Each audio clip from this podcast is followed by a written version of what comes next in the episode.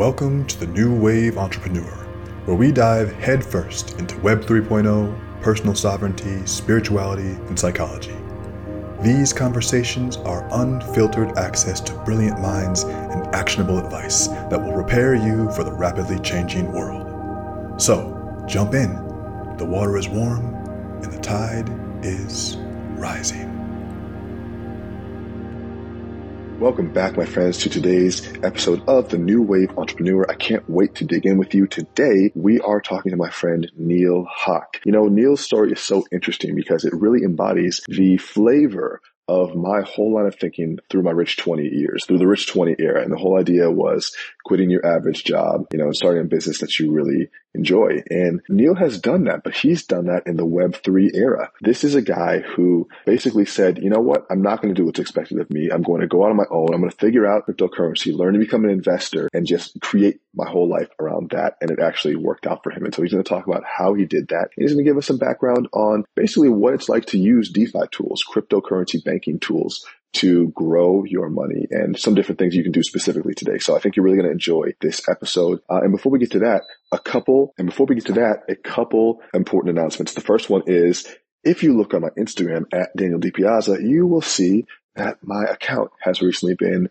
I guess, restricted or there have been some, some blocks, some shadow bans put on top of it. I got a message earlier this week that said that, uh, let me pull this up here. Due to due to continuous policy violations and posting false, uh, posting false information, my account will be restricted for up to 90 days. What does that mean exactly? I'm not 100% sure. I think that has something to do with my post regarding, do you think the China will smash the United States? And, uh, you know, I posted some pictures of mushrooms before. I don't know exactly what false information they're, uh, they're purporting for me to have posted.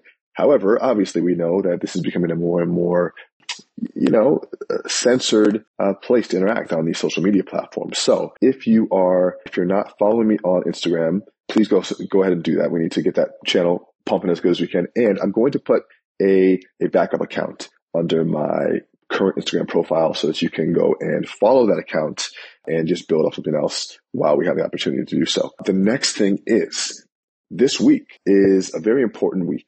We are kicking off the new wave workshop on Friday, December 17th, and it will be going from Friday to Saturday, uh, September 18th. This is the workshop that you should be at if you want to learn about cryptocurrency, if you want to learn about uh, Web3, blockchain, if you want to understand the changes that are happening so that you can take advantage of these new surges in money and technology and skill rather than just wait to become a consumer of the products in the back end. That's how I frame this entire new wave, getting to the front of it.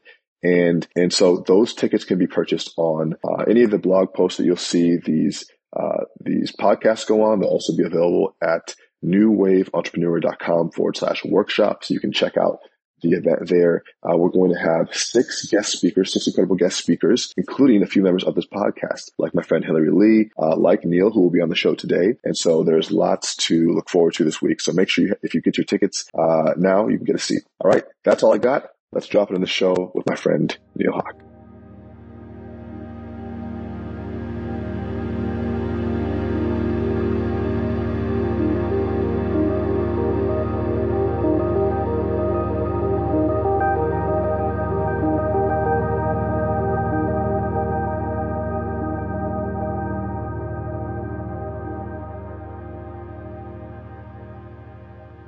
My friends, Welcome back to another incredible episode of the New Wave Entrepreneur. As you know, on this show, we're talking about the confluence of technology and culture and how all of that is leading to us uh, being capable of living more sovereign lives. Sovereignty probably isn't a word that we talk about on a daily basis outside of maybe this show. It's something that is almost uh, nebulous. We wonder what does it mean to be truly sovereign? Well, in my perspective, sovereignty really just means options. It doesn't necessarily mean that you have to have everything uh, free in all areas of your life, regardless in, of having any type of central authority. There are some areas of centralization that are useful for us. For instance, I wouldn't want to be making my own clothes. I wouldn't want to be uh, making my own cheese. I like the centralized aspects of my cheese production, but there are other areas of our lives that could do with a little bit more decentralization. I've told stories on this podcast and on my social media about some specific events in my life where I just felt like I got the short end of the stick with the banking system. And there are many things that are happening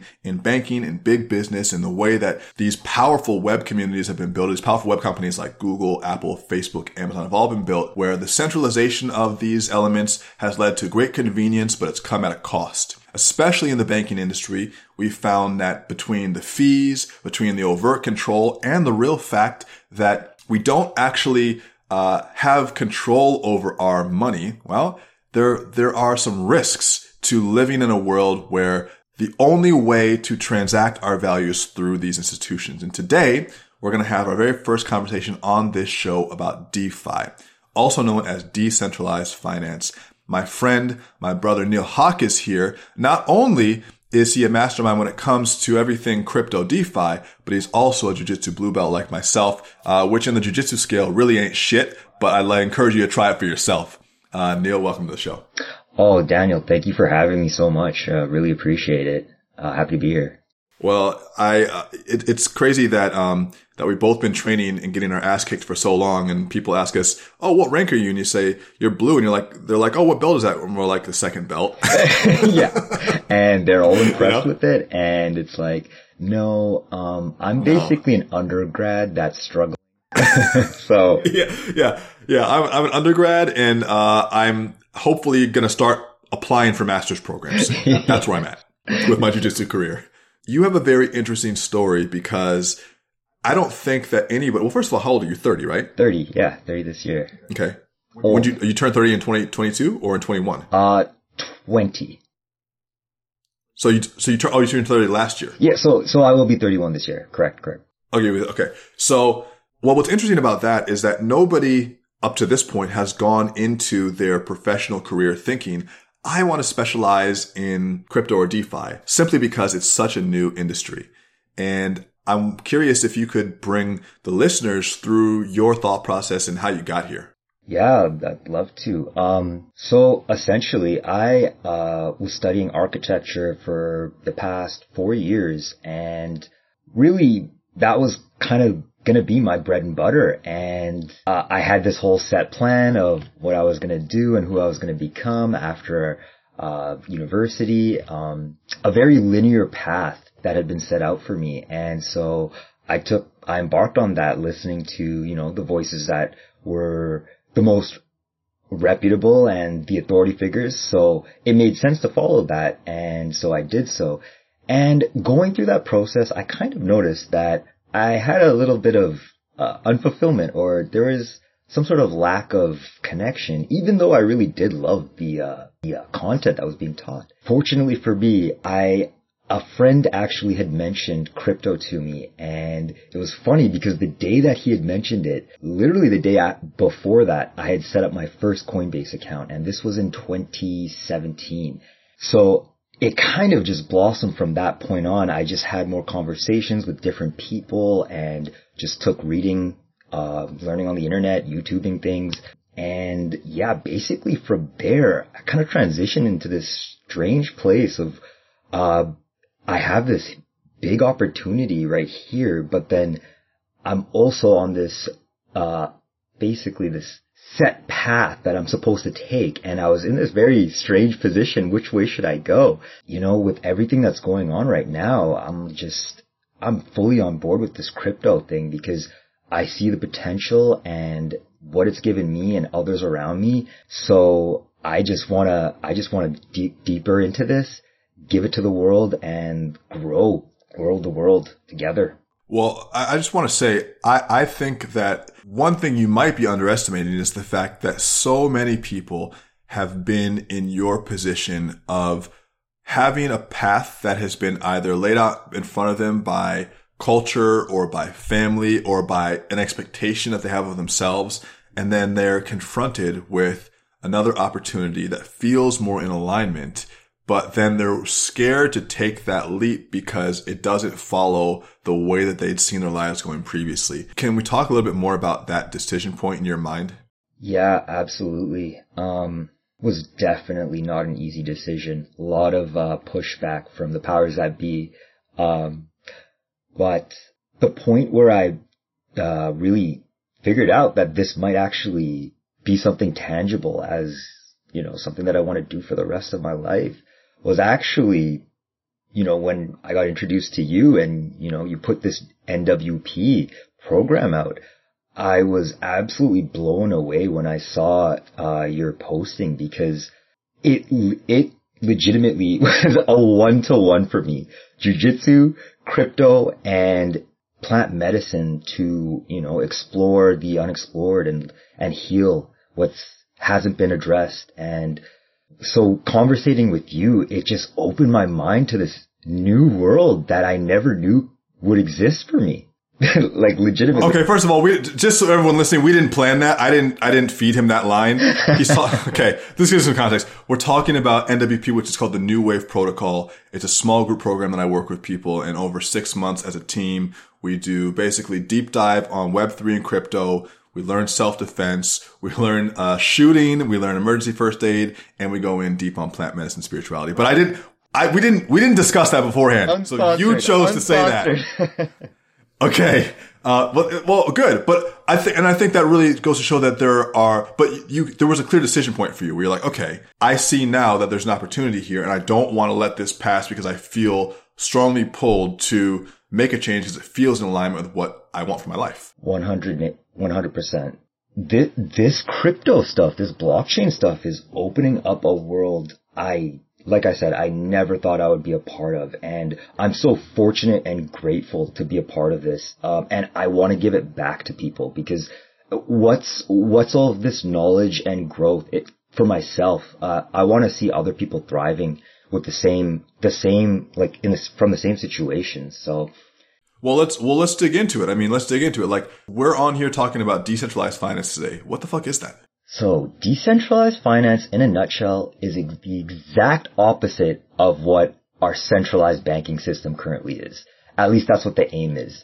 So all of the inefficiencies, you have to wait three days for a transfer to go through, you have to talk to this person, um, there's fees that are ridiculous. Sometimes you don't even know about the fees and they come up later all of these things make for a very troublesome experience with the banking system. Your your own money, uh, your own hard work, your own blood, sweat, and tears. Why should all of these walls and barriers be put up for your own sake? Like this is all of the value that you've developed. Um, so for me, it made sense to really dig into this and try to understand this thing because if if we can start to uh, improve these inefficiencies, I mean, the entire world is going to benefit. So I just wanted to talk about like a little bit of the systems that I've kind of used to take advantage of this new wave and yeah, just go from there really. Um, go for it. Okay. So, uh, maybe should I talk about a little bit how I got into investing in crypto or just go straight into DeFi? Talk, talk, give, give us the on ramp to how you got into investing in crypto, because that's where most people are probably going to be at. Okay, so uh, I read a book called The Internet of Money by Andreas Antonopoulos, and that book basically primed me um, for this journey that I'm currently on. He talks about tech, uh, money as a technology historically, basically the evolution from you know, back when we were cavemen, we were probably transacting with bones and sticks and axes and whatever we could grab a hold of, of and, you know, trade with each other. Um, and eventually that, that became, uh, it probably trans, there was probably a big point that I'm missing out in this historical timeline, but eventually we made it to precious metals and such. Um, and so once we started transacting with bronze, silver, gold. That was an evolution in the technology. And then from that, we went to the next stage, which, which was the gold standard where, uh, we, we had a, we, we, we stored all of our gold in a centralized area and essentially the banks provided the IOUs and we had now a form of credit. So this was fantastic because it made everything very efficient for the time, right? This was, this was brand new technology. unfortunately, as we progress into the 1970s, 1950s, 1970s, when the internet and computers came around, things ramped up in efficiency and we, this was fantastic for us, but eventually things kind of ran amok and things started to be hindered by several things, maybe laziness, uh, just uh, c- content with the system the way it is, and also even just control. People realize that with this efficient system, you can amass large amounts of money. And so the people that are inside of the system began to take advantage of these systems and everybody else really didn't benefit from this. So this is why DeFi is trying to address this issue and uh, that is why I'm such a big proponent of it. Well, I want to talk a little bit about the concept of just the central uh, banking system and specifically the Federal Reserve here in the U.S. for a minute, because people sometimes don't understand how this works. So one thing that people don't understand is that, first of all, when you go to a bank and you give them your money, they take that money and they loan it out. Okay. They're not holding on to it in a little piggy bank for you. They're loaning it out. Now that's how they make money. But the scary truth about this is that because of the way that the Federal Reserve is set up, and I'm pretty sure it's uh, almost the exact same in Canada. In fact, uh, my friend Hillary, who's going to be speaking at the workshop with you, uh, is also up there in Canada. I think she might be in Toronto, uh, and she says that the rate of uh, of exchange is even higher in Canada. But basically, the idea is that for every dollar that you give to the bank, because of the Federal Reserve policy, they can loan out ten dollars. That's Federal Reserve banking. You give a dollar to the bank, they have a legal uh, a legal right to loan out ten dollars. And that means that it's, oh, it's called fractional reserve banking. That's what it's called. Fractional reserve banking. So they only have to have a fraction of the money that they're loaning out in their possession. Now, just the math on that shows that if they're loaning out 10 times the amount that they're actually holding, there's a massive imbalance there. Now, for anyone who's listening who was around in 2008, in the US when we experienced a big housing crash, part of the reason was because they were giving out what are called subprime mortgages. That's basically them approving people who shouldn't really be able to afford houses. They were approving them loans because these banks wanted to get interest payments. They wanted to get money. So they're giving people who shouldn't necessarily have home, home loans, home loans. And, um, and they were in these what are called subprime. And which sounds kind of disrespectful if you think about it, but it's, you're subprime. It sounds kind of disrespectful. You know, it's like, you know, but what happened was over, you know, because of a lot of different factors, people couldn't pay their mortgage. They couldn't start paying their mor- they couldn't pay their mortgages. When people were no longer paying the money that they owed to the bank, the banks weren't collecting on those loans that they had given out. But on paper, they were supposed to be getting all this money in.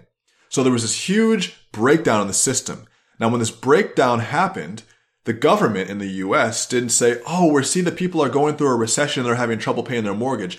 We'll help people pay their mortgages. No, they didn't help the people pay their mortgages. They actually bailed out the banks instead by making sure that the banks remained liquid while the people struggled. And they gave the people maybe a few thousand dollars as a stimulus check, which they just did again with COVID, which didn't take care of really any of the, any of the real issue and didn't solve any of the problem with the banks themselves being uh, completely upside down. They basically just made them whole because they're too big to fail. And with fractional reserve banking, basically it, it creates a system where because we're no longer on the gold standard, in 1971, we left the gold standard, which means that, that you can no longer peg a dollar to a certain quantity of gold. In 2000, in, in, after World War II, um, or, or should I say during World War II, when Europe was getting destroyed, all of Europe was getting destroyed basically, the Allies sent most of their gold reserves to the US. Okay. And the US became then the biggest treasury in the world. Uh, and I kind of always include Canada with the US because like you guys are over here. You're avoiding most, you're, you're, you're kind of, you're always on our side because you have to be. Uh, you're, you're avoiding all the damage. Same thing as in, in World War II. Like you guys didn't even send over that many troops. No, you no, avoided all the damage. Like we, you guys did not send over that many troops at we're all. helping. We're helping. Yeah, we're helping. We're helping. Do you guys need some syrup? We're helping. um, so, but either way, you guys basically re- retained all your, you know, total, total, the, the country was totally healthy. And Europe was shot. And so after the war, there was a new world order that took over where America, because of our relative position in wealth, because everyone sent their gold reserves over and because we were undamaged by it, uh, we were able to become the, um, the world reserve currency, the global reserve currency. And the thing about being a global reserve currency is that you can print the money for the world now.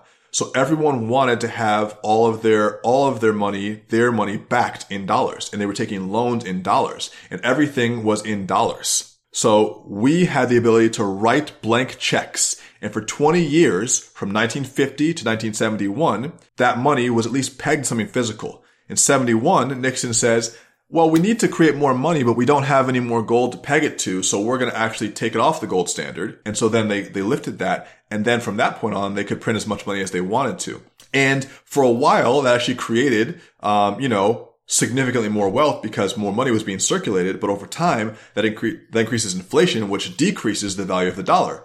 So if you see the value of the dollar going down from 1971 to now, now what costs a dollar in 1971 would cost $6.38 now, US. So that's the inflation.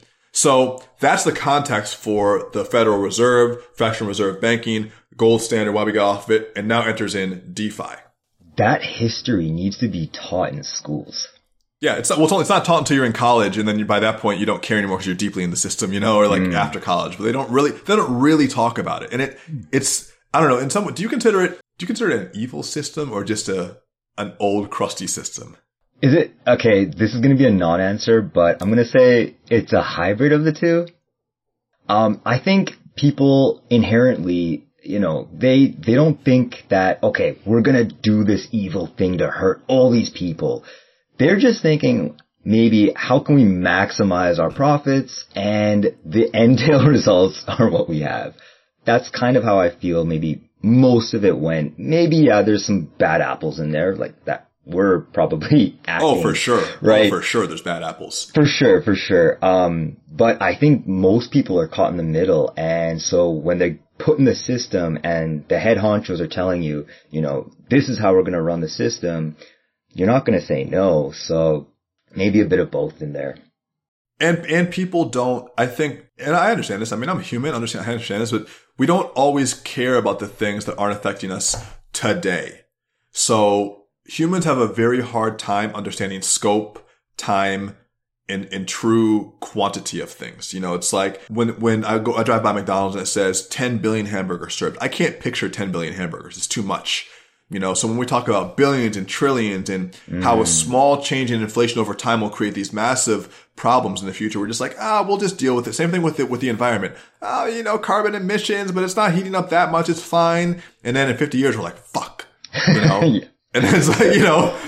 Elon Musk, get that electric car out. Right. Get it going, baby. um, so, so in that way, DeFi is kind of like the electric car of, of finance. Man, a hundred percent, man. Like, there is there is an analogy. There's a direct analogy right there. Um, Elon Musk, the decentralization of energy, man. That's totally the next wave in energy. So, and oh man, I I really want to get into a specific uh, project that is delving into that, but maybe maybe down the line for sure. Yeah, we'll talk. Yeah, talk to us just about just about you know now we've kind of established what that's certainly what centralized finance is and, and Federal Reserve and all that stuff is. But but then talk to us how where where does DeFi step in? So DeFi is going to be the medium that we can use on a day-to-day uh, basis as a bank. Essentially, you unbank yourself. So now we can go to, for example, uh, Celsius is a great example. I I've used them several times.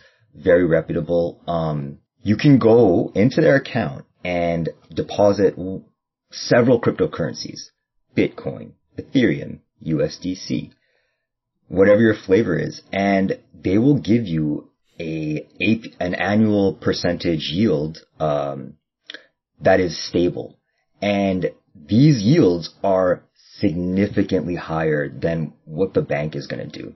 The bank, when you deposit your, you know, your hard-earned dollars into a savings account, they're going to give you what one percent, if that, back. No, not not even one. It's it, it's it's like 0.05 or 0.01. And what's and and now tell us what inflation is though. And and inflation, like you said, six percent. Right. And uh, it's probably actually higher than that. Yeah. 6%. Yeah. 6%. It's probably like 10 to 15. Yes. Yes. You and, know? and so without, it's very, it's, it's actually disgusting when you hear that because these people are stealing everyone's money and that that's that's unacceptable. So with Celsius, uh, what they're doing is they're giving back all of the fees that they're generating. They give 70% of that back to the depositors. So you and me, whatever we're putting back, we get back in rewards. And that can be massive from anywhere from 5% to 10% and above. And it's a, tr- it's truly a way to invest your money comfortably and knowing that it's in your possession. You can withdraw it when you want, but it will also be generating significant interest. That for me is massive. You have total control of your money and there are mechanisms now that you can use to build your wealth at a very consistent rate. Are, now, are they able to do that because they because they redistribute the fees that they're charging? They okay, so they redistribute their fees, and Celsius is sort of a, a CDFI uh, application. So they do lend out their crypto. However, these are all backed. These are all collateralized. So whoever they are lending these to, they must be, uh, they have to ha- hold themselves accountable or else they're going to lose out on their collateral. So they're being held accountable. And that is the big difference here. Uh, they must pay back their loans. Yeah, it's not, it's not a fractional system where there's not a, not a one to one ratio of what's being held versus what's being loaned is what you're saying basically. Yes, yes, exactly. And, and so, so just to be like to spell it out for people who are who are new to the conversation, you're losing money if you're holding it in a bank as fiat. Fiat currency is just dollars, regular money, you know, dollars, pounds, euros, regular, you know, federally issued money, Pesos. government issued money. If the interest rate is less than 1% in a typical savings account, and the the the uh, rate of inflation is above five percent, maybe closer to ten percent, you're losing five to ten percent of your money per year just by doing nothing to it. Yeah, that's the big thing, and this is the way we've been sedated in society. You know, just uh, just trust the banks, put your money in there, and don't even think about it. Um, and so, yeah, that it's in the day and age that we live in, the age of information that's not acceptable. I don't think. Well, and something to notice, guys, is that, you know, I talk about this a lot, the difference between risk and volatility. Crypto is very volatile. And of course, there's risk in it as well, but we're talking about in absolute terms, you know, um, there's obviously risk in any investment. So none of the stuff that we're giving here is financial advice. And I'll put that before the podcast as well when I'll do an intro and an outro. None of this is financial advice. You know, quote, air, we're doing air quotes, you know, um, so, so take this as informational and educational and, and, and even entertainment at times. But just looking at the numbers, if you're losing five to 7% of your money every year, uh, that it stays in the bank, what that really means is you're losing purchasing power. Cause it's not like they're taking money out of the account, but it's that $100 this year doesn't buy the same amount of goods and services next year if inflation continues. Is that what we're saying? Absolutely. I mean, every year it seems like we're saying things are getting more expensive. I can't afford to, you know, move somewhere. I can't afford groceries. Have you noticed that yourself? Oh yeah, 100%. Um, so I, I think, uh, just moving forward, it's, uh, it, it's time. It's time. So there, and there are a couple different, different, uh, concepts in DeFi. Obviously we have, um, you know, just typical uh, DeFi, I guess, uh, would they be, would it be a DeFi bank or what would you refer to it as? So decentralized finance can, uh, it, it's basically defining, uh, a set of applications. So decentralized applications or dApps are essentially the mechanisms that we're going to be using to build our wealth in a sovereign way. Um, so that can include several different ways. So the first example I gave was Celsius, but then there's even more, even more, uh, advanced ways, but they're not even that complicated once you learn them. But I'm talking specifically about Uniswap. I'm sure, uh, Daniel's heard of Uniswap. This is one of the big, uh, decentralized finance, uh, uh, protocols out right now.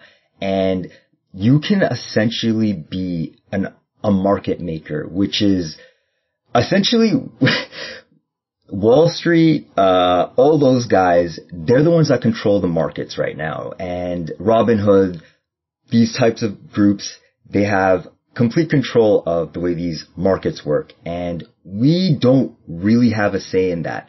But with Uniswap, we can become the market. Um, and that is, that is just break, groundbreaking. Uh, I don't think that's ever been a thing before. So Uniswap is, it's a, it's basically a decentralized exchange, correct? Mm-hmm. Say more about that. Okay. So decentralized exchanges, uh, essentially we can become, uh, early investors into projects due to Uniswap. They, they are the central hub for where all of the, all of this innovation in these new crypto projects is happening. And Uniswap allows us access to these things. We can buy them, we can sell them if we want, and we can also participate as, as a market maker. So it's, it's opening up several different avenues for us to, uh, uh, basically create these new money networks that are outside of the controlled uh, ecosystems of the central banking systems. Well, it's really interesting because, you know, you think about the fact that the central banking systems, the stock market, and the, the richest 1%, you know, the biggest investors are all connected. They're all working together in order to continue to keep things exactly as they are, which is what we saw earlier this year with the Robinhood, GameStop, uh, was it AMC theaters? AMC, yep. AMC, uh, theater, you know, the, so, so we talked about this a bit on the podcast, you know, about what happened with that. But basically, big investors wanted to short these companies, which means they want to bet against companies like GameStop. They want to bet against companies like AMC. And this was happening earlier in the summer. Um, these investors wanted to bet against these, that, uh, that these companies would do well during especially the pandemic. There's a group, a community online on Reddit actually that said, you know what? We're actually going to go long on these companies. We're going to buy and hold these stocks. And what ended up happening was because this giant community got together on Reddit and really piled on to the trading platforms to buy and hold these uh we would call them fan favorite stocks you know especially if you're talking you know GameStop like that's you got a bunch of nerds who love GameStop and they're going to be oh, yeah. very involved you know and, and, and AMC is a fan favorite as well you know you have these companies that um that not only are they fan favorites but also I believe that the communities on Reddit wanted to make a point to these Wall Street investors and said, we're going to buy these and hold these. And specifically on Robinhood, many people piled on and started to buy. Now, what started to happen? The stock started to explode. I don't remember what numbers it actually hit, but I mean, it hit record, record trajectories. Insane. Insane. Parabolic. Insane trajectories. And, and what ended up happening was every large investor who'd shorted GameStop and AMC was losing their position, uh, position. They were losing money, right? Because they bet against these, these, uh, stocks doing well. And so what did Robinhood do, Neil? Oh, they did the, the great service of locking down withdrawing your funds to protect their, their customers. For your protection. For your protection, of course. They, they disallowed trading of these stocks. They shut it down. So essentially what they said to you is, we're gonna hold on to this money that you've made so that we can make more money off of it. right. Meanwhile, them saying, oh, we don't have the liquidity when they're directly connected with all the liquidity in the world. You know, this has never been a problem before. But this But now they're saying we don't have money. Yeah, this one instance, you know, we're having some issues. Uh, just bear with us, you know, bear with us for this short, uh, stop. So, right. Yeah, it, and the pushback on that was just as interesting man, w- global, global. I think that was probably a massive realization to our generation that, yeah. oh, these people, wait, Robinhood, Wealthsimple, all these guys, wait, I thought they were on my side. Which is such a funny name too, Robin Hood. And it's like, Robin Hood was supposed to give from the, take from the rich and give to the poor, but they did the exact opposite. They were literally robbing the hood. oh gosh. you know? Oh you know? gosh, man.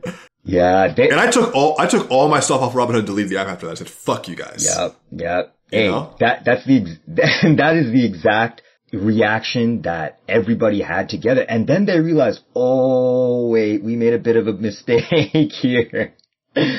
and and then they I can't remember exactly what they said, but they were fumbling around with what was. Oh, they were. On. There was a horrible PR, um, yeah. which is a shame too, because I actually like the service.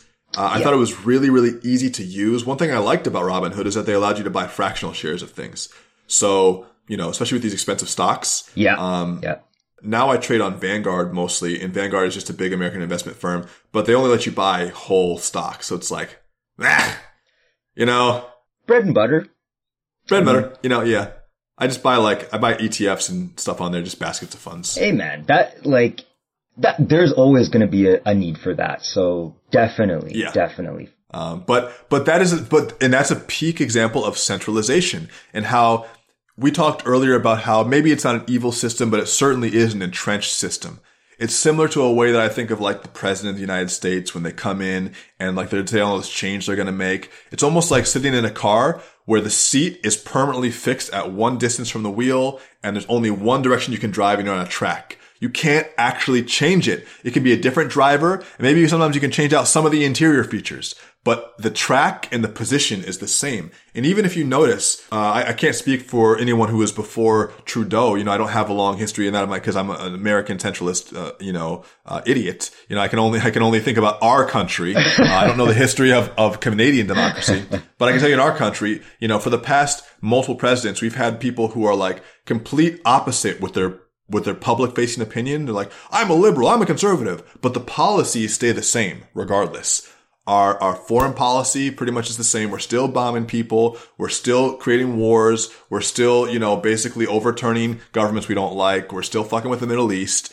You know, our domestic policy is pretty much the same. Protect the rich, take from the poor and the middle class. The inflation is still going up. You know, so it's like, what's really changing? And that's an entrenched system and it's the same on Wall Street. It's the same in the boardroom. Um, so, so with a, going back to these DEXs, decentralized exchanges, which is what Uniswap is. They also have one called PancakeSwap, Sushi Swap, these different swaps. You can essentially, uh, participate in a stock market that is not, well, certainly not regulated. That's for sure. It's not regulated and it's not overseen by someone who can stop you from trading.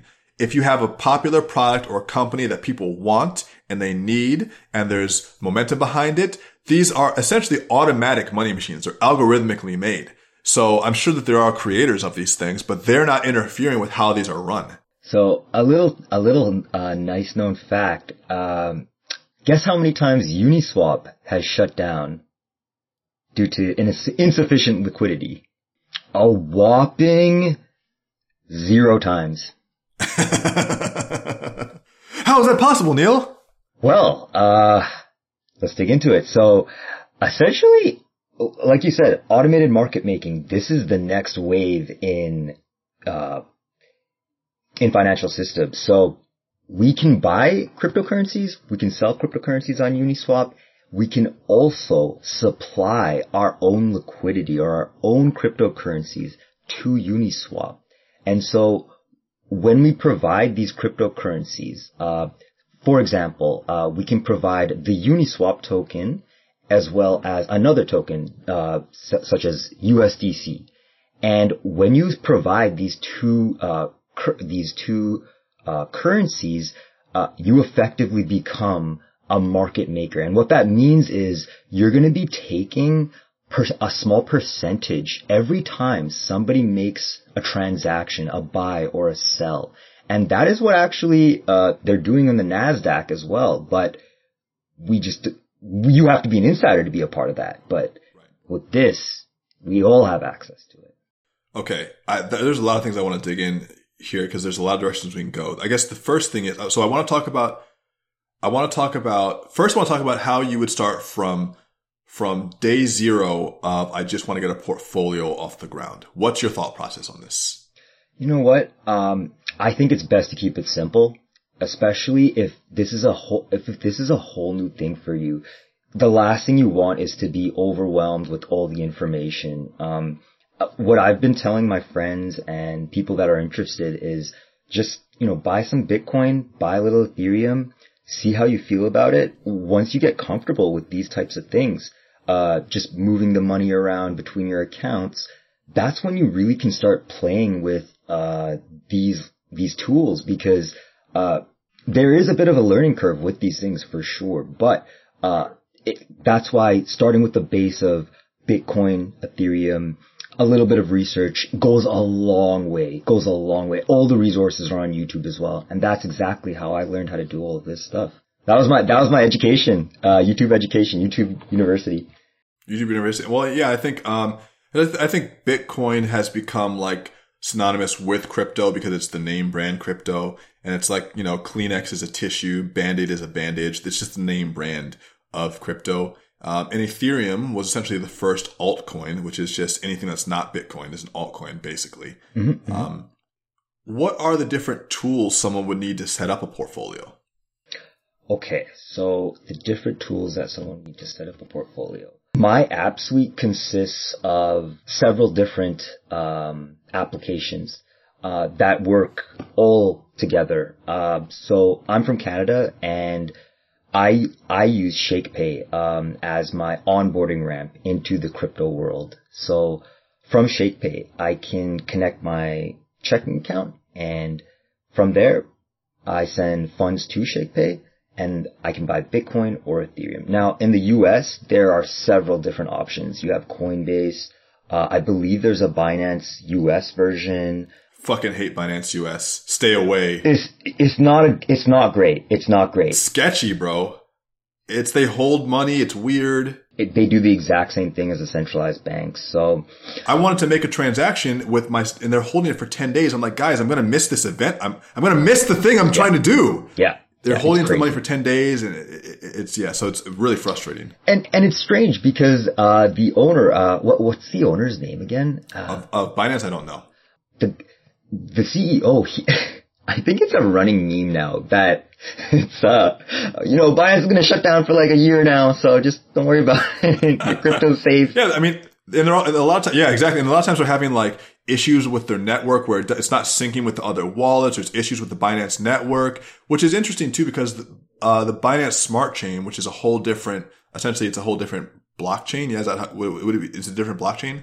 Essentially, it's a it's a copy of Ethereum. To be honest, right? It's essentially a copy of Ethereum, um, but it's just not as good. Uh, but there are a lot of good projects on there, and Binance Smart Coin is actually a pretty good coin and like there are, it's actually, it's growing. So, but I just, the ecosystem I feel like is very, it's a walled garden. Coinbase got it right. And I'm sure ShakePay is similar to Coinbase in that way. It is. It is. Yeah. Very simple. Very simple. The, the onboarding process into Binance is confusing and tedious. It should it's be like. very confusing and tedious. They didn't even, it took me the, took the months to approve me. I'm like, well. Wow. You're just not, you're just not going to get my money then. Yeah. Cause I'm like, you know, they're like, you know, we need three forms of government ID, all this and that. I'm just like, guys, come on. Yeah. Yeah. It's, it's a brutal process, but, uh, yeah, like I said, um, ShakePay or Coinbase, great place to, great place to start if you're in the North America. From there, we can move to uh, more more advanced dApps such as uh, Celsius, MetaMask, uh, and Uniswap. So uh, the way the way that I would develop that is moving from ShakePay your your Bitcoin and Ethereum, you can start moving into the altcoins that Daniel was talking about. So the Uniswap coin is a it's a solid altcoin for you to get into because this will allow you to become part of that ecosystem, a market maker, buying, selling without any barriers. And that's kind of that's kind of the short tra- um, short trajectory, I guess, if I were to put it in a condensed fashion. So, um, if you had, you know, let's say $3,000 to start a portfolio, how would you allocate it? You know what? Bitcoin, it's always going to be around. It's great. It's the gold standard, but I think all the innovation and the bleeding edge basically is on Ethereum. Um, so this, it stayed strong on this last dip too. It, yes, Yes, it's proving its value. Um, and I think most institutional investors, like they, they have long realized this, but I think that's now we're, we're, it's trickling into the mainstream and people are really getting behind it just as heavy as Bitcoin. Um, and Ethereum, I think it's probably my favorite coin just because of how many doors it opens up in uh, different ways. Um, uh, so $3,000, I would probably put I would probably put a base of a thousand to fifteen hundred in Ethereum, whatever you're comfortable with. That's kind of like your base, just kind of uh your savings. I would almost call it. It's almost like a sa- that would be your savings. Ethereum is becoming, that's going to make Bitcoin maxis pretty mad to say that because uh, Ethereum's not meant to be a store of value. It it isn't, but I think it's kind of transitioning to that. And how can you not say, again, we had this last, this massive dip. Bitcoin lost almost over 20%. Uh, at least for a while, it was over 20 and then it kind of bounced back up. Now it's at 50,000. It was at 70,000 earlier in the year. Um, mm-hmm. and, and Ethereum is like, it was like 4,400 when I checked today. I'm like, that's close to the all time high. Yeah. Super you know? impressive stuff. It made a quick dip to 3,800, then it bounced right back up. Why do you think that is? You know, it's, it's this huge wave of NFTs. Stop saying wave. Only I can say wave. Oh, I'm sorry. I'm sorry. Uh, this momentum. This momentum.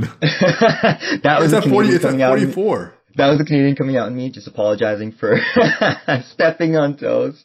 but um, uh, as I was saying, uh, this this this this momentum of metaverse coins, NFTs, uh, uh, that gaming coins, uh, that we're all seeing being developed, uh, people are starting to realize that this is where all of this value is being developed and, and it's, it's creating this massive wave of young, uh, people getting involved with this, creating with this. It's a totally different thing. The institutions are getting involved with this and they're seeing, it's basically the old money and the new money are starting to kind of come together and forming uh, an alliance in a way and yeah. yeah. we're just seeing all of these new types of monies and, uh, uh, systems, ecosystems being developed. And, and that's where we're seeing this massive pump in Ethereum coming from. Yeah, I think one of the issues is that Bitcoin itself isn't nearly as programmable as Ethereum. I don't want to say it's not because it actually is. And they have a protocol called Stacks, which is used to program on Bitcoin, which I'm not sure if that introduces security risks or what that really even means because Bitcoin is, was made to primarily be a store of value. It's just like digital gold. And, um, but Ethereum is meant to be built on top of. And, you know, for anyone who's like thinking about the terminology, just sort of being clear, the EVM is the Ethereum virtual network. Ethereum itself is the blockchain, is a blockchain. Ether is the coin. Mm-hmm. So Really, we use those changes interchangeably. Ethereum, we just say is the coin. Doesn't we're not really making too much of a big deal out of it, but really it's Ether. And um, it's interesting because a lot of the even if you think talk about like um, briefly, we can talk about like layer one versus layer two. You know, okay. layer one, yeah. Ethereum is um, is the platform that all these apps are being built on top of. But what's happening as a result of all these applications or these dApps being built is that the network is getting slower and it's getting more expensive. So one of the big problems with Ethereum is that it's there's so much of a demand for it that that gas fees are very high. It's too we good. Talk about that for a bit. It's too it's good. Too good. You know. um, so yeah, yeah. Because it is such an efficient method of transfer and all of this and whatnot, uh, people are using it to hell, and uh, this clogs up the uh, the network. It slows it down, um, and for an efficient system, that's exactly the opposite of what we want. So uh, developers started to uh, develop layer twos. So we have Polygon or Matic. Uh, we have Immutable X, which is another big one. Um, and, and there are several other uh, layer. I don't know twos. about Immutable X. Let me write that down.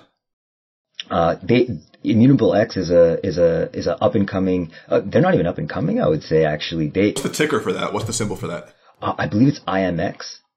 Uh, so yeah, all of these layer twos are being developed on top. Phantom, of- baby, I'm into Phantom. Phantom is a nice one as well. Man, Phantom's I just nice got one. introduced. You actually probably initiated my interest into Solana. So oh, yeah.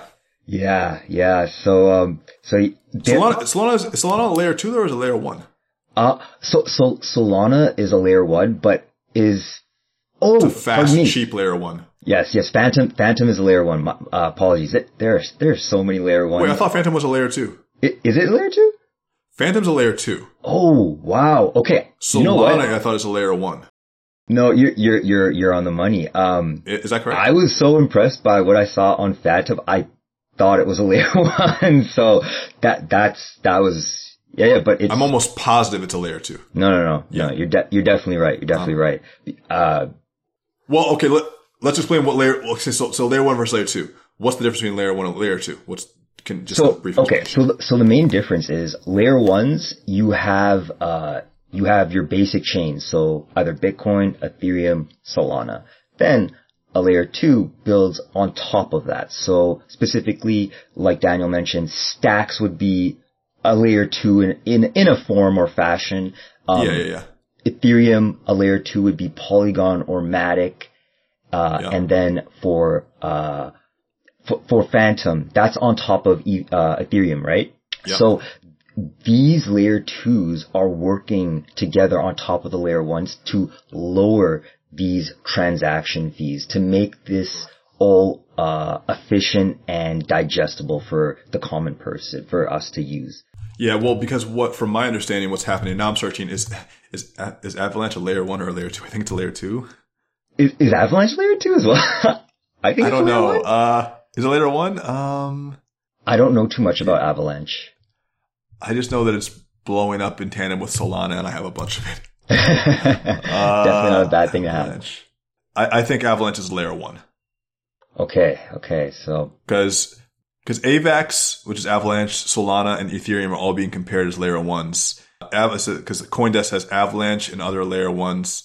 Avalanche layer one tokens soared in November as Ethereum fees drove competition. Avalanche saw its AVX token rise 70% in November and was the month's best performing layer one, layer one platform with a market capitalization of 10 billion. Um, so, so that means that Avalanche will be built on top of by other layer twos. Now, what's happening? So layer one is like you talk about a basic chain where they're doing, you can build NFTs in these things. You can build games. A lot of these things, guys, you want to look out for games. Gaming in crypto is already big. It's going to be even bigger and it has to be built on a fast network.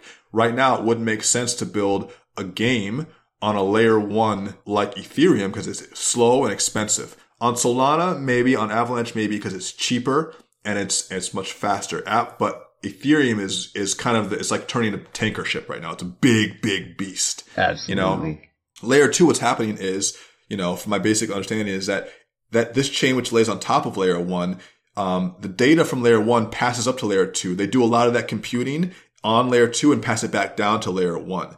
So they communicate between each other, but they take a lot of that that that computation of the actual processing into layer two, fuck with it up there and send it back so that the network on layer one isn't overloaded with all the stuff they have to do on layer two. That's, that's the money right there. Um, and so we're, we're seeing this development happening at a, at a rapid rate now because. What's layer three like? Right?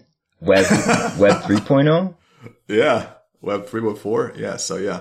So, uh, yeah, it's, it's, it's, it's opening up so many doors. Uh, and with this efficiency, uh, increasing, it's just going to explode. It's just going to explode. Well, we completely got off the topic of the portfolio. You said you put mm. 1000 to 1500 in Ethereum. What would the other right. half of the portfolio be in a $3,000 portfolio? So I would probably recommend going into some smaller cap coins. Uh, so with that entails more risk. So you have to use proper risk management, not financial advice.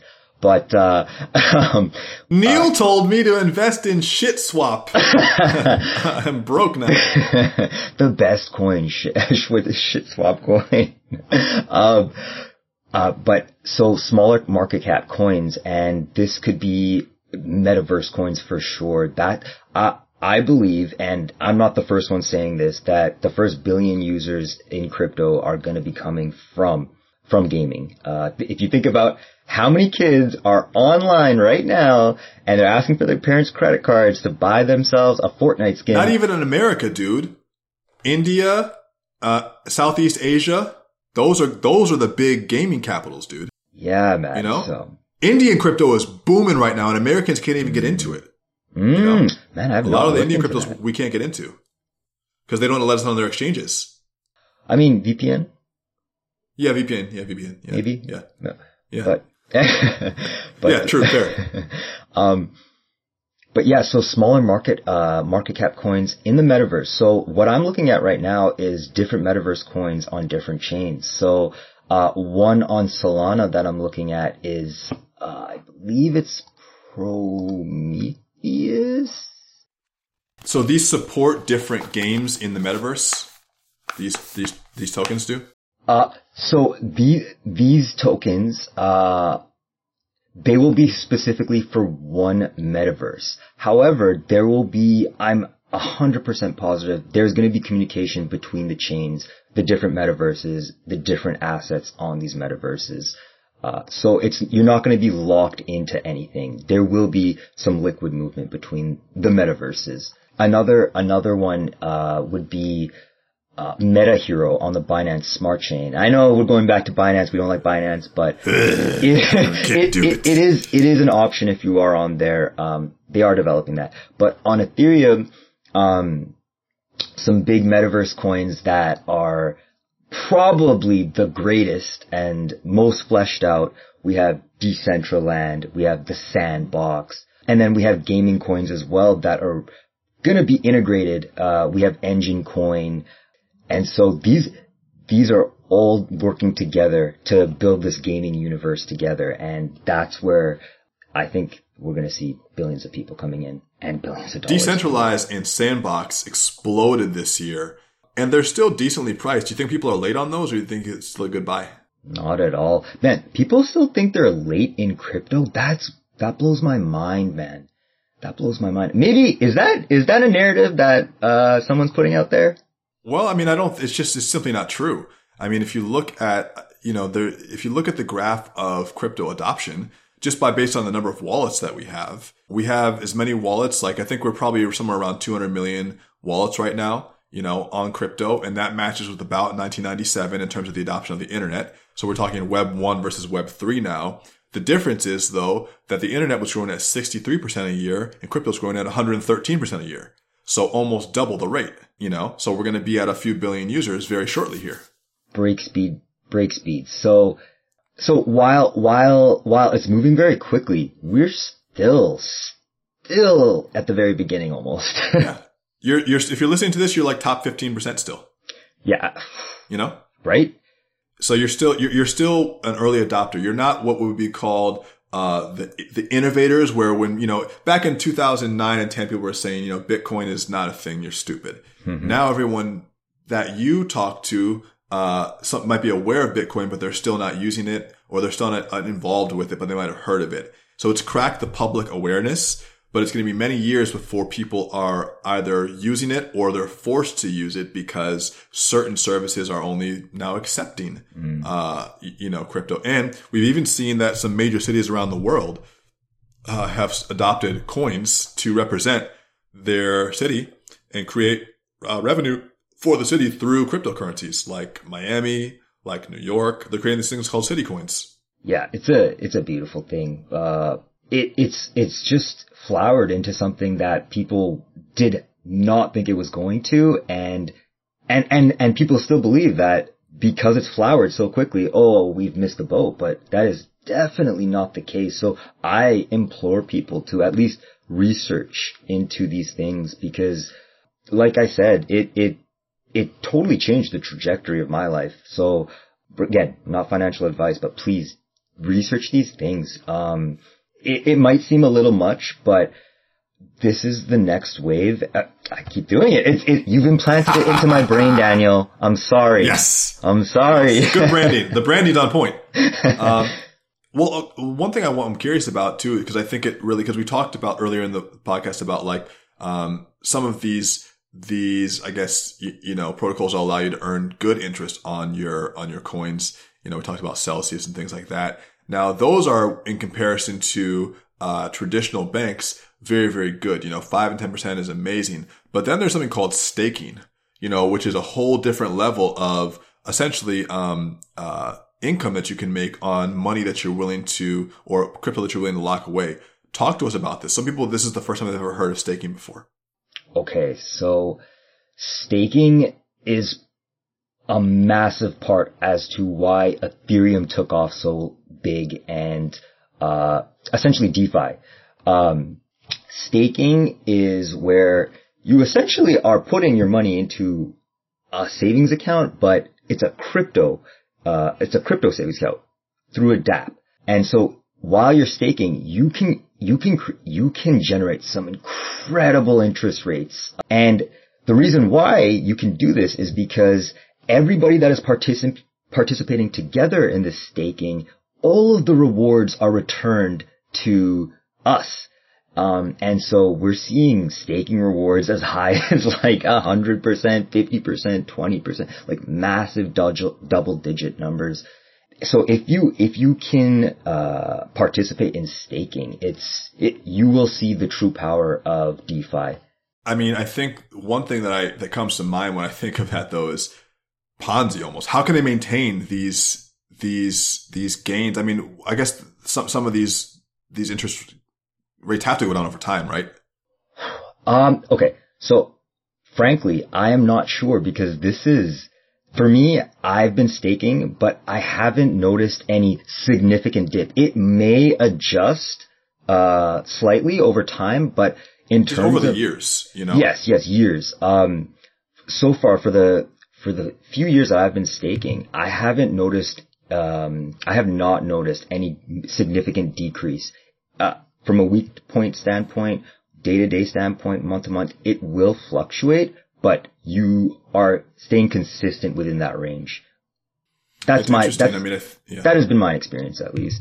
I, I don't know about for you, Daniel.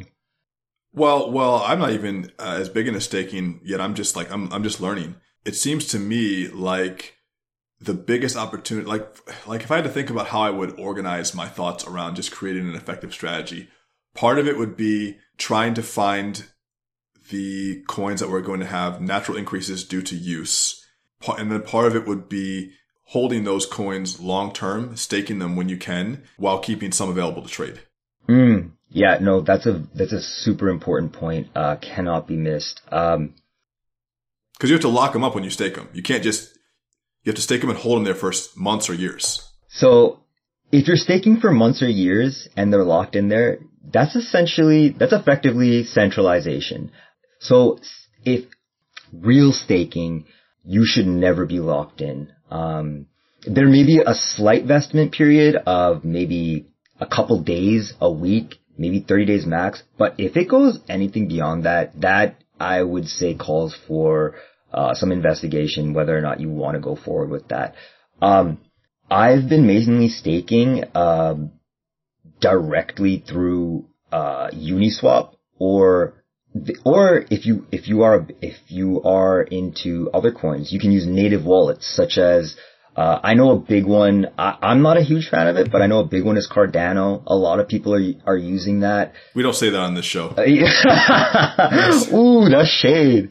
That's shade. I mean, they just haven't delivered on any of the things they promised. Amen. you They're can't talk supposed to have smart game. contracts. They don't have smart contracts. They're supposed to have a DEX. They don't have a DEX. So what are we doing? Charles Hoskinson talks all this game on his YouTube. Man, he, we're gonna change the world. We're gonna go to Africa and we're gonna Yeah, do just this, like- we're gonna do that. Dude, just get your smart contracts going. So, Yeah. so Cardano is, is a layer one protocol. Well, it's right now. It's not even a smart contract protocol. It's just, it's just a, it's just a coin. It's not even a layer one then. Can, like, can you call it? Well, and they had such, they, they had like very, almost first mover advantage with this stuff. They were an hmm. early competitor to ETH. And th- to be fair, well, not really even fair, but this year they, they doubled, you know, because at the beginning of the year they were under a dollar, you know, and they were maybe like, you know, 50 cents or something like, I mean, they, they've, they've, they're up on the year, but really they stopped from my perspective making progress after Q1. you know, which is not good. And it's unfortunate because people are listening to this guy who's a great orator, but Yeah. the value is not there. So I used to have a lot of money in Cardano and I moved it out of Cardano because I'm like, wait a minute, even when the bull runs happen, you don't move. Cardano doesn't move. What happens here? It's like, you know, the, the bet, they, I think they hit $2 once this year. yeah, yeah, You know, I was looking for a $10 Cardano at some point. Maybe there'll be a late bloomer. yeah. I mean, I don't think we should wait for them. There- No one else is waiting for them. so, so but, uh, uh, going back, backtracking, we were talking about uh, staking, uh, and so, like I said, uh, your staking should you should be free to stake. If you're locked into any type of staking, you're just you're going backwards. So, yeah, like I But said, you, now, now, now you locked your dot up with Acala, but don't you have to keep it there for 96 months? So, so th- okay, this this is where the transition was needed because uh, I did lock up my ac- my Polkadots for 96 weeks, and 96 weeks. Oh yeah, not months, weeks. whoa, months, whoa, whoa, whoa, whoa. months would be crazy. Yeah, 10 years, I would be know? Yeah, questioning. Yeah, I would definitely be questioning weeks. that. So my bad. No, no, no. But uh, 96 weeks, and that is still a long. That is still a long time. the the difference is is I've I've tried to vet them as much as possible, and now Polkadot was created by uh, uh, Gavin, um, who worked with Vitalik Yeah. Gavin on Wood? Ethereum, and so this guy said, you know what, Ethereum is good, but it's clunky, it's expensive. I'm gonna try to take a part of this and make it a little bit better, and so he forked it.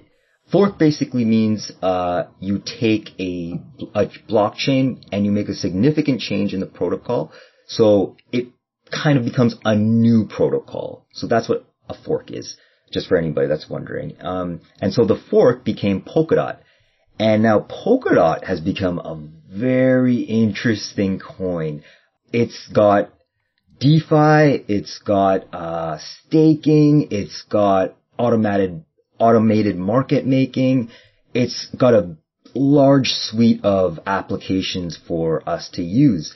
And so the reason I locked up my Polkadot for 96 weeks was because Polkadot is developing uh, something called a parachain system. So now I don't know if you want to how deep you want me to go into this, but Go, go. Okay, so this parachain system is allowing Polkadot to become multiple times faster than Ethereum. Um, these parachains are essentially uh, side chains broken apart, broken off from the main chain, and just like you were saying with layer twos, it allows the computations and the the the work to be done outside of the main chain, speeding up the uh, the main chain, and so uh, I locked up my Polkadot so that I could be part of a group of initial investors uh, into a new project called Acala. And Acala is going to be the uh, market, the AMA, AMM on the Polkadot system.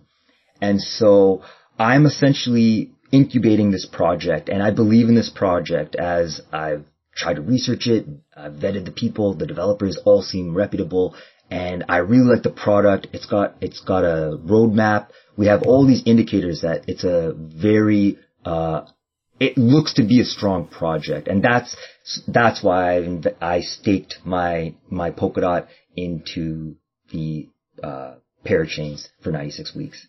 Well, you know what's so interesting too is that any of the technology that we're investing in, as I'll say again, this is not financial advice, but any, any of the technology that we're investing in at this point, you really have to do so much research and truly believe in the project because none of the stuff that we're investing in at this point is truly being used. I mean, Ethereum is being used and there are, uh, you know, play to earn games out there, but like everything is super rough right now.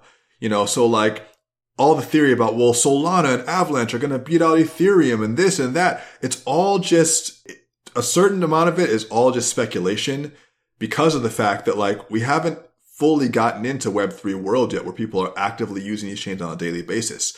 A lot of the, a lot of the use of the chain is just people hearing the marketing and getting excited about the project because of what it's saying it's going to do. But we're not on a daily basis using it yet. So that's another interesting thing. Uh, so Polkadot has a canary chain called Kusama.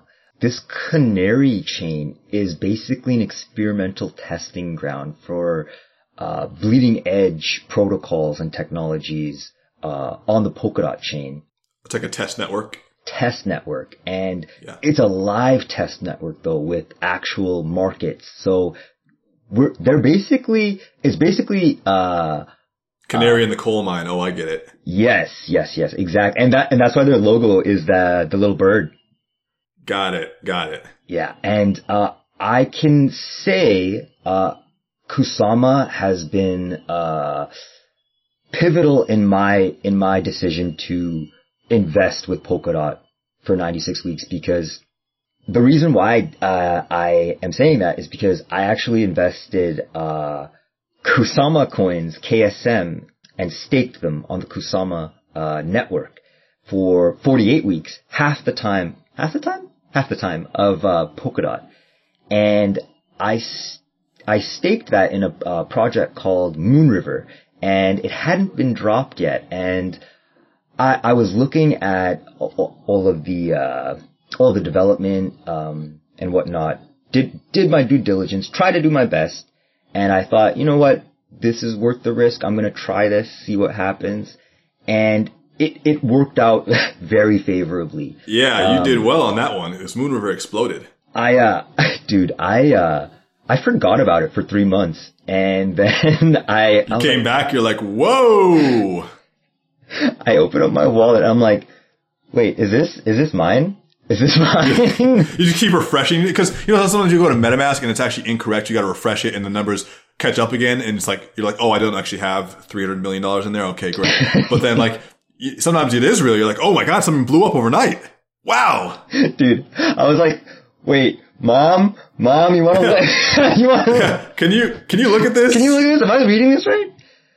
So, um, so that was kind of uh, the proving ground for me, and I said, okay, if if this is how this works, I'm gonna take another another risk, another calculated risk, and see how it plays out. So right now we're waiting for uh, a call a drop, and it actually won its first parachain auction. Uh, that was I was not expecting that. I was actually expecting it to win the second slot because Moonbeam, the uh, Moonriver equivalent of Kusama on Polkadot, was expected to win that first slot. Uh, massive, massive momentum, but Acala won. So we're going to learn on December 17th. I'm putting my money where my mouth is right now. God damn. Um, we're going to find out on December 17th whether this was a good idea or not. Well, you know, Dot took a pretty big beating over the downturn that we had uh, last week. And I think it's honestly a good thing because it's you can get in, just get in earlier. You know, it was it hit an all time high around 55 uh, earlier uh, in November, and now it's down to like maybe 29 today. It was down even a little bit lower than that before that. Great, good opportunity to buy because you know, guys, these, these layer ones that we're talking about, and so it's like you have Ethereum, which is going to be the big daddy. I don't think Ethereum is going to get really flipped unless they truly fuck it up because with first mover advantage, it's like you're not going to flip Coca Cola unless they start poisoning people. You know? so it's like, you know, so it's like, but but what I think that we're trying to communicate here is that we're betting on the whole industries. I, I'm kind of agnostic with, I don't, I don't have like an Ethereum t-shirt. Like I'm, I'm I, I want the whole industry to win. So what are the layer ones we have? I mean, I guess Bitcoin is layer one, but that's not really programmable. We have Ethereum, Solana, Avalanche, Terra, which is, which is Luna, uh, which, holy shit. I, I had, I knew a while ago about that and I didn't fuck with it and I'm mad now. Dot, you know, Cardano, uh, but these are all layer ones and these are all platforms for technologies to be built on. And there might be various reasons why a project like a video game or a metaverse or NFT might choose to take these, might choose to build on these platforms or chains. But I think all of them to a certain extent are going to experience a lot of growth because these are the foundational pieces of the blockchain, you know? Yeah, absolutely, absolutely. Uh, the fund, these are the fundamental building blocks of this entire thing. So, like, like we were talking about portfolio wise, it's a good idea to have a diversified one, uh, with some layer ones, with some smaller, uh, market cap coins such as Metaverse or NFT, NFT plays, some things like that. Yeah. So yeah, just a little diversification will go a long way. And you know, I, I kind of, um, I kind of cashed out my Bitcoin. I, I had some and, um, you know, it's just, I kind of just like, well, Bitcoin will be there, honestly. Like, is that a bad strategy? I feel like, well, Bitcoin will be there. It's not moving that fast. Hey man, see, and these are the conversations that most people aren't having. I mean, because we, we want to stay agnostic. We want to stay blockchain agnostic, but at the same time, it's like, we got to keep it real. I mean, Bitcoin, like you said, you can, you can't really develop on top of it. Uh, so, like, look, it's the OG, it's the granddaddy. We'll pay our respects to it, but I mean, it's it, it's time for the it's time for the next. One. I'm gonna do it. Yeah. I'm gonna do no, it. It's, well, it's you know, I got well. I have a, I have a, a lot of friends, especially a couple who are like Bitcoin maxis who who hold most of their wealth in Bitcoin. First of all, it sounds boring to me. Uh, that was very boring, but it, it, it's great. And you know, they're like, it's to be a million a coin. I'm like, maybe so, but my, my strategy is if, if you're playing the smaller cap stuff or even like the mid tier stuff that's layer one blockchains and you're going to get these big, you know, four, five X gains sometimes, then you can flip that money back into Bitcoin. If you're to if that's going to be your strategy. That's my strategy. Because otherwise the money just stays there in Bitcoin. Because it's going to go between 50 and 70 this year. Great. I mean, at the beginning of the year, it was like around 20. Fantastic. Nice gains. Very nice. But is it going to hit 100 next year? I think it will rally to 100. It could. But, it, you know, it's a great performing asset. You know, when you, when you, when you compare it to like an average equity, like a stock, I mean, it's crushing stocks. Uh, there's a lot of volatility, but it's crushing it. But then when you look at some of these, I mean, shit, if we would have invested in Luna at the beginning of the year, put $10,000 in Luna, you know, everything, basically everything outperformed Bitcoin. All, all the altcoins outperformed Bitcoin. It's true. It's true. Um, every single top 10, top 100 altcoin outperformed Bitcoin. You know what's interesting now? So Most it's like, it, yeah, yeah, it's almost the top tens for sure. Oh man, dude, I, you want to hear about pain? I knew about Solana when it was like three bucks. Some people knew about it when it was at the beginning of the year. I think it was like a dollar fifty or five, a dollar five, like one hundred oh five. Yeah, it's, it's a lot of, it's very painful. It's very painful. But that's why I'm looking at layer twos. Cause Fantom's a dollar fifty right now. Right. Well, you think about like this, you know, and actually after this call, I'm to do, I'm to actually start to do some breakdowns like what are the popular layer twos on these layer ones. And I want to start mapping it out. But it's like, if you're betting on the industry, okay, here's my like first principles. Web 3.0 is inevitable. Blockchain technology is inevitable. So that is one building block. If that's not the case, my whole thing's fucked. Uh, but if, if, that's the case, if that's not going to happen, my whole strategy is out Yeah, yeah, yeah. but assuming that blockchain technology is here to stay, that's the first piece. And then you say, all right, well, blockchain technology has to be programmable. And so it has to have different blockchains. Now, at a certain point, they might converge. Some people are saying that the, all the, the blockchains are going to converge into one. Um, and you know, there, there's that. What, what's that called? The singularity? The singularity, you know, I don't necessarily think that's true because I see blockchains also as brands. It's like saying all shoes will be one brand. It's like, I don't, I don't think so. And I think they're going to have all different functionalities and purposes. So that I'm not 100% uh, in, in accordance with. But if you take the, the top layer ones right now and say, all right, well, the industry as a whole is going to push these layer ones up in value because the industry is going that way and they're the top performing stocks in this class of assets, then if they're all going up and the projects that are going on to these platforms are going up, then you have not only on these layer ones are going to increase, but then the biggest gains after that will be layer two uh, protocols, which speed up the layer ones and the projects like video games and other things being built on the layer ones. So that's how I view it. And the cheaper, the cheap, the cheapest ones are going to be the layer twos and the projects being built on the layer ones. So those are, cause those are going to be the smallest caps. And then you want to identify what layer ones are out there. So layer ones, guys, we have Ethereum, Solana, AVAX, Terra, Cardano. What are some other layer? Polkadot. What are some other layer ones? Oh man, those are like the those are like those, the, those are the big ones, ones right? Um, and I don't have any Luna. I, I haven't gotten any Luna because I've been angry. I, I, hear you. I hear you on that. you know, I'm like, and it didn't even go down in the dip. I was waiting. It, it, it went up 20% in the dip. But you know what, man? Like, I love it because it's showing the strength of these coins. I, I, right? Like, look, we missed out on the opportunity, but man, we are winning as, overall, we are winning, man, as a, as a, as a community. And, and, and my perspective probably isn't the best mindset because guess what? It's sixty dollars right now. So it's like fifty to sixty dollars, and I'm gonna be mad next year when it's two hundred, and I'll say I was being there stubborn. You go, man. There you and it's go. the same thing because how many times in a situation have you learned about a coin early, and then you're like, it's too late. It's too late. Too many to count, boom. man. I missed the Too boom. many to Every count. single now. one. I don't want to make myself depressed, you know? Like, Yeah, I, I, I would rather stay in this, this nice, comfy yeah, this bubble. happy space. and I'll also say this.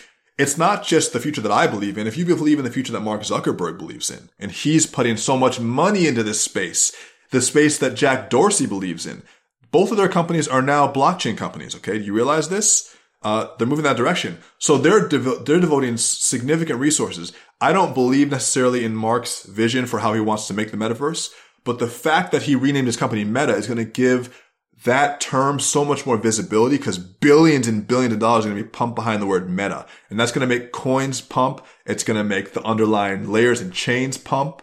Um, so it's going to bring up the whole industry. You know, just like Jack Dorsey left Twitter and he said, we're going to turn Square into Block. You know, so if you believe in the future that these guys believe in, then downstream all those changes are going to take place. And you have to say, well, I'll just get involved. How much is, how much is Luna right now? Yeah. Dude, honestly, right? Like, I, I'm a slow mover on that. Like, I'm a slow mover. I'm a slow mover. I, I don't care. I don't care. It doesn't matter though. It doesn't matter. It's still early. You know, cause they haven't even, cause it's like, it's like we're speculating about, is it too late? They haven't even built any projects on Luna yet. It's not like they've actually done anything with it yet. It's just the ecosystem, you know, and, and isn't Luna tied to Tether? Have, uh, wait, UST, is that on? $74? Fuck! Yeah, it, it pumped in. Oh! Yeah. Yeah, if, oh my goodness, dude, this is unbelievable, but. I hate this. Someone told me about Luna on thank the day before Thanksgiving. He's like, I heard this is going to pump. You need to get in. And I'm like, I'll check it out later. And I'm fucked now. What is it? It was, it was $37 on Thanksgiving. Fuck. I'm waiting. I'm, I'm waiting. Yep, yep, yep.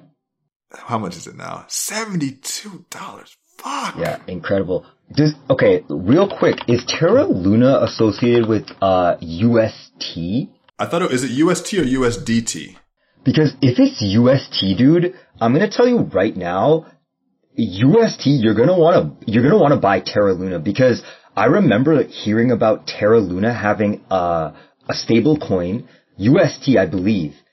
I think, I think that's where we're, uh, I don't think it's USDT, dude. I think it's UST. And if you stake that on Terra Luna's blockchain, it's an, it's like 20%. It's insane. Definitely look into that. Definitely. I, I'm just so positive that if I buy today, I'm going to lose money. I just know. Okay, don't necessarily. Okay, don't buy into it, but do your research. Well, I'm, I'm, ta- I'm talking, I'm talking about, yeah, just, yeah, just Luna. I know it's going to go down tomorrow. As soon as I buy it, it always goes down. Dude, um, oh yeah, it's UST, sir. Okay, so it's not Tether. That's good. I thought it was USDT. No, There- oh so god, no. See, and that would be Tether. that would be crazy. It's like, why is it pumping if it's associated with Tether, which is yeah, Yeah, you don't want to fuck with Tether. yeah, yeah, yeah. yeah. Uh. so Luna. I'm gonna, I'll, I'll send you. uh I'll look at it. I'll look at it. Yeah, I mean, it doesn't really. Okay, another way to think about this, guys, too. What, one thing I think about when I think about um like investing in the coins in general, and we'll we'll we'll wrap this, you know, with, with a nice bow on it, is that I I do think about the the number of dollars that's worth, but I also think about the number of coins I'm holding, because in the future. One, we might not even be trading in dollars. You know, we might be trading purely in coins, and that's a different way of denomination.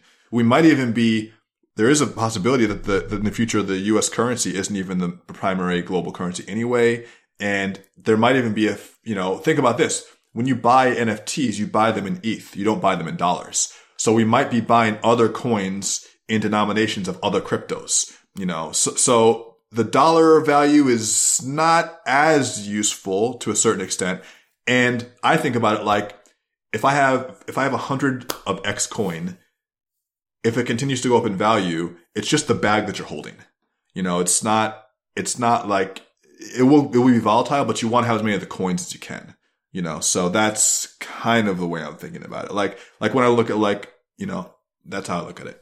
No, man. Uh, that's that's that's key. I would say that's a key principle. Um, because people people are saying, okay, I have this much Bitcoin, I have this much Ethereum. That equals this dollar amount, but you're not actually holding that dollar amount. So just remember, you Right. have right. So that's the big thing that I think is a misconception. It's a broad misconception right now. Yeah. And in, in our portfolios, you know, if you look on Coinbase or ShakePay, the way that they display it is in fiat because you need some sort of equivalent to look at it. So you say you have X amount of dollars in crypto, but really it might even be more useful to show the total allocate because because they have to take all the cryptos and make it into one number.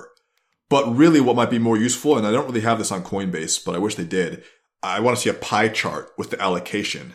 You know, I have something for you, my friend. you have that? What's that? CoinStats.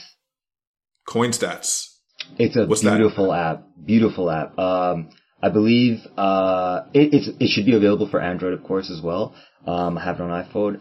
It if you get the premium version, there's also a free version, which is very it's it's very full functioning. Uh, the free version, but the premium version is beautiful, man. Um, you get pie charts. You can you can put everything into BTC, ETH, USD, CAD, any any any currency that any currency that you want. If you're from uh you know Angola, you can put it in like that dollar, what what their native token, their, their native token, their native dollar.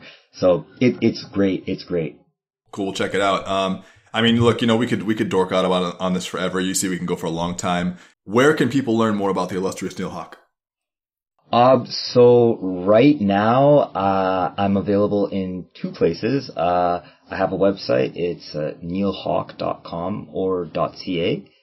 And I also have an Instagram. Uh, it's rebelutionary underscore one. So R-E-B-E-L-T-I-O-N-A-R-Y underscore one. We'll put it all in the show notes. Haque, H-A-Q-U-E, yeah? Yeah. We'll put it in the show notes. Okay, perfect.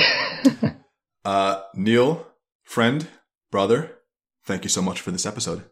Thank you so much for having me. Appreciate it. Take care, Catch guys. you on the next one.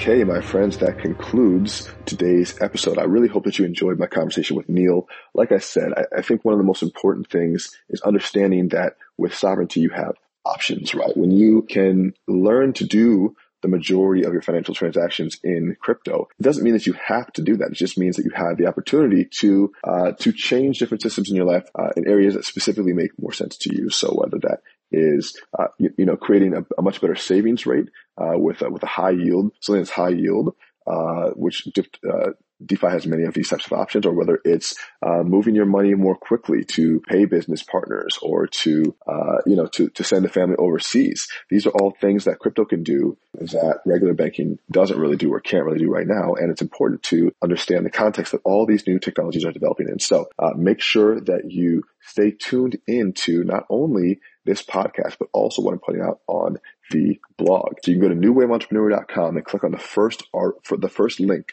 on that site. It says articles and podcasts. And that is my Substack It'll be taken to my Substack. And the Substack is an incredible place where I'm putting all this free content that I'm, that I'm, that I'm pushing out for you weekly and premium material. So behind the scenes stuff, uh, exclusive posts, um, uh, off the record podcasts, doing merch drops in there. We're also going to have a private Discord community to get people uh, basically, you know, on a on a on a need to know basis with the best community in the world for um, for those who understand the coming changes and want to adapt to them, the new wave, new wave entrepreneurs. That's you. So if you are not a part of this Substack community, go ahead and join it now. Uh, newwaveentrepreneur.com forward slash, well, I, I guess forward slash uh, blog, and uh, and you can go there as well. So check it out, guys. Subscribe on Substack. This coming year, so in 2022, one of my big pushes is back onto YouTube. I feel like one of the reasons that that it's hard to continually create so much good content is because you, you have to get one channel rolling before the next channel. And that's why I spent, you know, the good, uh, the good piece of quarter four this year putting together this podcast, producing new episodes with really incredible guests, putting a lot of thought into the topics we want to talk about because I feel like this is a good time to be having these important conversations. Now that we have this dialed in, YouTube is next. So, uh, that's it. Look out for that. Uh, if you are already on my email list, fantastic. If you're not already on that list, go ahead and go to newwaveentrepreneur.com and you can download one of my free guides and get on my list as well. So that's it for the spiels today. Much love. I will see you later this week on another episode of the New Wave Entrepreneur.